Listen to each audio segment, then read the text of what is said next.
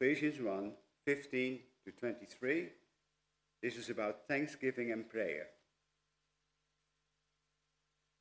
For this reason, because I have heard of your faith in the Lord Jesus and your love towards all the saints, I do not cease to give thanks for you, remembering you in my prayers, that the God of our Lord Jesus Christ, the Father of glory, may give you the spirit of wisdom and the revelation in the knowledge of him, having the eyes of your hearts enlightened, and you may know what is the hope to which he has called you. What are the riches of his glorious inheritance in the saints? And what is the immeasurable greatness of his power towards us who believe, according to the working of his great might, that he worked in Christ when he raised him from the dead and seated him at his right hand in the heavenly places, far above all rule and authority and power and dominion, and above every name that is named, not only at in this age, but also in the one to come. And he put all things under his feet and gave him a head over all things to the church, which is his body, the fullness of him who fills all in all.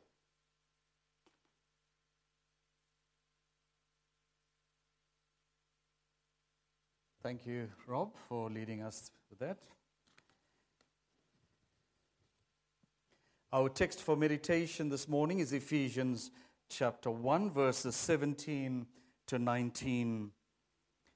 I keep asking that God of our, the God of our Lord Jesus Christ, the glorious Father, may give you the spirit of wisdom and revelation, so that you may know him better I pray also that the eyes of your heart may be enlightened, in order that you may know the hope to which He has called you, and the riches of His glorious inheritance in the saints, and His incomparably great power for us who believe. Dear brothers and sisters, this morning, I'm sure all of us realize how important prayer is in our walk with God. I realized during the past week, too, I had to uh, do two funerals. Uh, it's like losing a mother and a sister. Yanni Van Leeuwen passed away, and the funeral was on Friday. And the last two, past Tuesday, Barbara Bradfield passed away at the age of 62. It's like losing a sister, so we were all emotionally very involved and, uh, and realized how important the power of prayer is. I had to depend upon the Lord. It was so difficult. One of the most difficult things I had to do after a very long time. But to depend upon the Lord in prayer. And only through the power of prayer that we could get through in that way. You see, for us as believers in Christ, prayer should be as natural as breathing. That's how it should be for us. And therefore, I want to focus this morning on what we need to pray for. What we need to pray for. And I want to focus on the Apostle Paul's prayer for the Christians in Ephesus as a model for us for what we can pray for. We acknowledge also that it is the, very hard time in which we live today to live out our Christian faith, especially in a society that is apathetic and hostile towards God, the Bible, towards our Christian way of life. And we experience all kinds of trials as followers of Jesus Christ. And therefore, we realize that we cannot live the Christian life in our own strength, but we are totally dependent upon the Lord.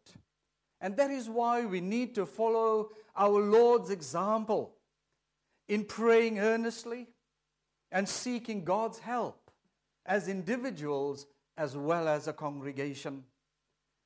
In our passage of scripture for today, the Apostle Paul teaches us what we need to pray for when he prayed for all the churches under his care. And in this particular prayer, he prayed that the believers in Ephesus may experience the spirit of wisdom and revelation so that they may know God better. Then he also prays that they may know about their hope and glorious inheritance in Christ, and that they may also know the greatness of the power of God. In verse 16, the Apostle Paul began his prayer with these very encouraging words. He says, I have not stopped giving thanks for you, remembering you in my prayers. Remember, devoted followers of Jesus, like devoted Jews, they always spend or they set aside time each day for prayer. For example, many devoted Jews, they prayed several hours a day. And Paul continued that habit or that tradition that he had uh, even after his conversion to the Christian faith. This is why we know how Paul could have prayed for all the churches. And he keeps saying, I pray for you. And we can understand that because Paul continued that tradition of spending much time in prayer. We notice that Paul began with an expression of thanksgiving. The mere fact that the Gentiles could call upon God was sufficient for the Apostle Paul to give thanks to God, even though they were young in the faith and they were limited in their knowledge of the scriptures. They were eager. Yes, these early believers were eager to know God and to know His Word. So the Apostle Paul expressed both thanks and love for all these fellow believers. We also notice that Paul included intercession in his prayer. Intercession means that you pray or you intercede and pray on behalf of others. So Paul realized that God's work was ongoing, it was not yet complete. And so when Paul gives thanks to God for the richness of his mercy, he's not ashamed to also plead before God you see, Paul's, Paul's prayer always involved thanksgiving and asking. So, what is Paul asking for? Even as he gives thanks to God. In verse 17, he says, I keep asking that the God of our Lord Jesus Christ, the glorious Father, may give you the spirit of wisdom and revelation. Paul prayed that God may so work in the lives of his people that they may have the spiritual wisdom and the revelation, which is the work of the Holy Spirit in the work in, in our hearts. So Paul prayed. He prayed for a kind of wisdom, a revelation, an inspiration or an insight that was equal to that given to the prophets like Moses and Elijah and Amos and Isaiah of the Old Testament. He prayed for a kind of wisdom a revelation, an inspiration that was equal to that given to God's servants, like Paul and Peter, John the Baptist of the New Testament. So, what Paul prayed for is often mentioned in the Old Testament as the spirit of wisdom and understanding. For example, Joshua and Daniel, they received the spirit of wisdom. Deuteronomy 34, verse 9 how much we need to ask God for wisdom in the times in which we live. Wisdom to live godly lives for God. You see, what Paul asked for does not come from man, it does not come through the strength and the ability of man, but only in and through and by the Spirit of God. And that's what we discover when we get, go through difficult challenges in our lives. And when we depend upon God for strength, for guidance, and for all that He can give us to see us through. Now we need to be reminded that God's revelation ceased with the death of the last apostle. In other words, there is no new revelation from God today. Let me explain. For example, some years ago in South Africa, a man from a charismatic background visited our church. And after the worship service, he came to me and he said, Reverend, do you have a special word of God for me today? And I was taken aback because I had just finished preaching a sermon. So I responded.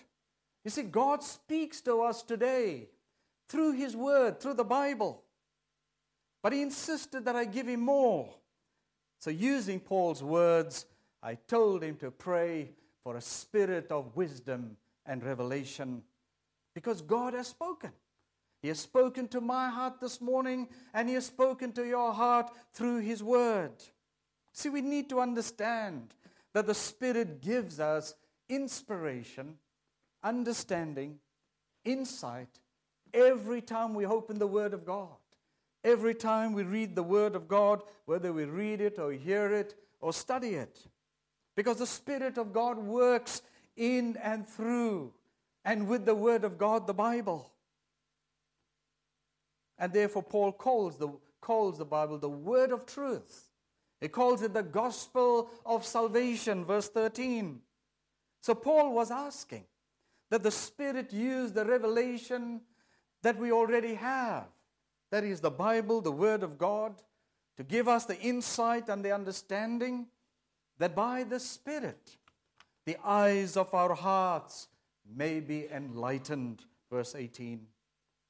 Now it's important to, to also understand that wisdom and revelation given by the Spirit of God through the Word is not only limited to perception, learning, knowledge, or theoretical understanding or insight, but it also demonstrates. It demonstrates how we live the Word of God, how to live. Therefore, wisdom and revelation does not make us passive, but it makes us responsive. It makes us active to the gospel. So, why did Paul pray for the spirit of wisdom and revelation for the believers in Ephesus? He says, so that they may know God better. Verse 17. We have the spirit of wisdom and revelation so that we may grow and know God better. Paul's greatest desire for the Ephesian Christians is that they may know God more and more. I keep asking that you may know him better. He also has reference to that in Colossians 1 9 to 10. So, Paul's first request for the Christians in Ephesus is for them to know God better. You see, he could have first prayed first that they, that they would have unity. He could have prayed that they would grow in numbers, or that they would have no persecution or opposition from the authorities. He could have prayed for protection first for uh, them against the devil's schemes. Instead, he prays that the Ephesians Christians may know God better. Dear brothers and sisters, in praying this, Paul is reminding us how important it is for us to grow in the knowledge of God's Word. And that is why, according to the Westminster Confession, uh, which says that the chief end, the chief end, man's chief end, is to know God and to enjoy Him forever to know God and enjoy Him forever. Paul gives us this most basic teaching years before this, this confession was formulated by asking, keep eyes, I keep asking that you may know God better. Knowing God through our Lord Jesus Christ is vital and a matter of eternal uh, consequences. Proverbs 9, verse 10 says, The fear of the Lord is the beginning of wisdom, and knowledge of the Holy of the Holy One is understanding.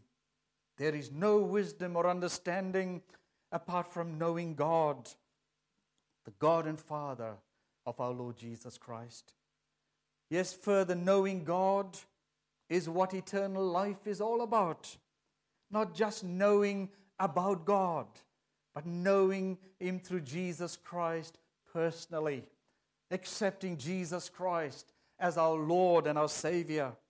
Remember what Jesus said in John 17, verse 3 Now, this is eternal life, that they may know you, the only true God, and Jesus Christ, whom you have sent. Yes, knowing God, experiencing God is vital so that we may learn to love Him and serve Him with greater commitment. So, may I ask you this morning, what is most important in your life? Is it to know God? Is it to know Him better? To know more and more about Him? Because if that is the case, then no one has to challenge you every time to read your Bible or to pray regularly or attend church regularly. Can you, as a true and faithful believer in Christ, be content with only a casual knowledge of God? That's a great question to ask. If I'm a true and faithful Christian, am I content?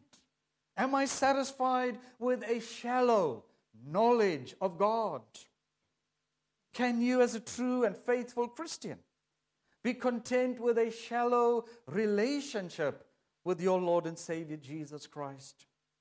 I keep asking that you may know Him better. Will you pray that prayer for yourself? Will you pray that you may hunger and thirst for God and for His Word? I keep asking that you may know Him better. Will you pray this way for others, uh, for other people? Will you pray the, for spiritual growth and, well, and the well being of other believers? I hope every parent prays this way for their children. I pray every grandparent will pray this way for their children, for their grandchildren. I hope every teacher will pray this way for their students. I pray every elder will pray this way for those members who are under their section. I pray for, that every husband will pray this prayer for their wives, every wife for their husband, on the other hand. And I pray that you will pray this prayer for your pastor, and that your pastor will also pray for you, that all of us will have a greater hunger for God and His Word. Because you see, dear brothers and sisters, if we really know God as we study His Word and as we know more about Him, and the more you know about Him, then you would love Him. And if you love Him, then you will serve Him. It works that way. How can you serve Him if you don't love God? How can you love God if you don't know God? You got to know Him. If you know Him, then you love Him. If you love Him, then you'll serve Him. And that's how it works. And then the Apostle Paul prays that we may know our hope and our inheritance. Verse 18 I pray that the eyes of your heart will be enlightened, in order that you may know the hope to which He has called you, the riches of His glorious inheritance in the saints or the people of God. Dear brothers and sisters, Paul knew, yes, he knew how easy it is for us to get wrapped up in this life, in this body, and in this world that we can lose sight, so easily lose sight of the future, our future life with God in the glories of heaven. Or we can lose sight in the things of God which are eternal and will never pass away. And here's so many people. They just live for this life. They work so hard just for this life. They put all their energy just for this life, thinking this is the only life we have. Dear brothers and sisters, this life is but a snap of the finger compared to eternity. Life here on earth is just, just a snap of the finger. Question is, where would we spend eternity? That's the question. But we spend all the time and energy here. That's why Calvin Miller put it into perspective. He says, You see, the world is poor because its treasures are all buried in heaven and all the treasure maps are here on earth. Our true treasure is in heaven. Our true citizenship is in heaven. We are only passing through. According to Paul, the Spirit is a deposit guaranteeing this inheritance. Verse 14. The Spirit is a kind of down payment on our future inheritance. Just think about all the blessings that we already have through the Spirit of God. For example, we are born again through the Spirit. The Spirit of God leads us to repentance and faith. Through the Spirit, we receive all the gifts, the fruits of the Spirit. We are gifted for work in the church and in the kingdom. You see, the Spirit takes our prayers and makes them acceptable to God. The Spirit works in us to sanctify us, to make us pure and holy, to give us peace. The Spirit opens the scriptures to us. He feeds us through the preaching of the word and the administration of the sacraments. And you see, the list just goes on and on as to what the Spirit of God does. Now, think about this. If this is what our inheritance is like now, just imagine what it will be like when we inherit the, the, the, the entire estate. This is what our inheritance is like now. What it will be like when we inherit the, the entire estate. And finally, Paul prays that we may know his incomparably great power for us who believe. Verse 19 and 20. That power is like the working of his mighty strength. Verse 20, which he exerted in Christ when he raised him from the dead and seated him at the right hand in the heavenly realms. As far as Paul is concerned, this great, mighty power has already been displayed in the resurrection and ascension of our Lord Jesus Christ. And as our inheritance, as with our inheritance, the first installment has already taken place. How great is the power of God that He could raise Jesus from the dead. The same mighty power that raised Jesus from the dead was also used in bringing him into the heavenly kingdom, verse 20. God brought him up into his presence and seated him at the right hand, the place of power and authority. Only the Lord God Almighty, of our Lord Je- Father of our Lord Jesus Christ, can do this.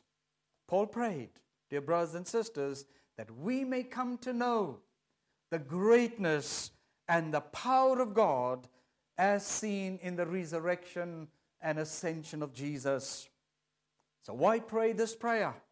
I want you to notice something that the great power of God that raised Jesus from the dead, that great power of God, that almighty power that brought him into heaven, that mighty power of God that seated him at the right hand of the Father, is for us who believe. It's for us who believe. So great and mighty, the mighty power of God was displayed for us. What, is, what does Paul mean when he says God's great power is for us who believe? What is implied here is that Christ made God's power, his almighty power, his great power, his immeasurably great power available to us to be used in the Christian life so that we can live fruitful, productive, and dynamic lives for Jesus Christ. He's made all the resources available. Yes, you cannot say, I just can't live that life. It's too difficult for me. He's made all, everything available for us. He's given us the power to live that victorious life. I pray that you may know his incomparably great power. Paul prayed that they may know and experience the power of God so that they may be able to fight victoriously against the forces of darkness, the powers of Satan. Ephesians chapter 6.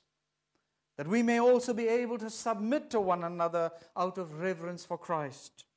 As we struggle against darkness, Ephesians 5 8, and as we live as children of the light. Paul knew that without the power of God in Christ, we are hopeless and helpless and defenseless, like sheep without a shepherd, or a city without walls and gates. Therefore, Paul says, I pray that you may know his incomparably great power, verse 19. So, dear brothers and sisters, the Apostle Paul prayed for the believers in Ephesus. And he brought three requests before the throne of, of grace. And let us make that our prayer too. Let us pray that we may know God better.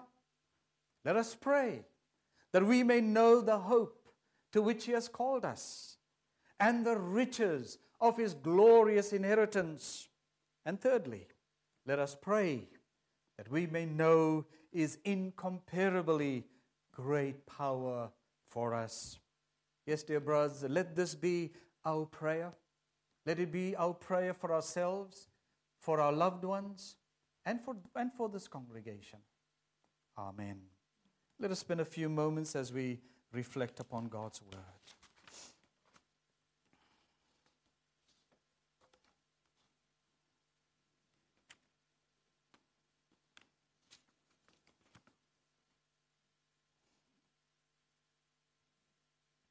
Gracious Heavenly Father, we're grateful for the opportunity you have given us to listen to your word, for your Spirit granting us understanding and inspiring us to obey your word.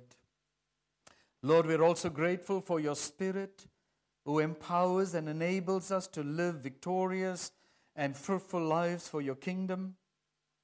Lord, thank you for reminding us about the importance of prayer, what we, what we need to pray for. Yes, Lord, we pray that we may experience the spirit of wisdom and revelation so that we may know you better. Yes, Lord, we pray that we may know our hope in you and also the glorious inheritance that you have for us and to know the greatness of your power. Lord, you've shown us that you are powerful in all your ways and that nothing is too difficult for you. So we bring our doubts, our fears, our challenges, and the various situations that cause us anxiety, and humbly ask for your help so that we may experience your peace.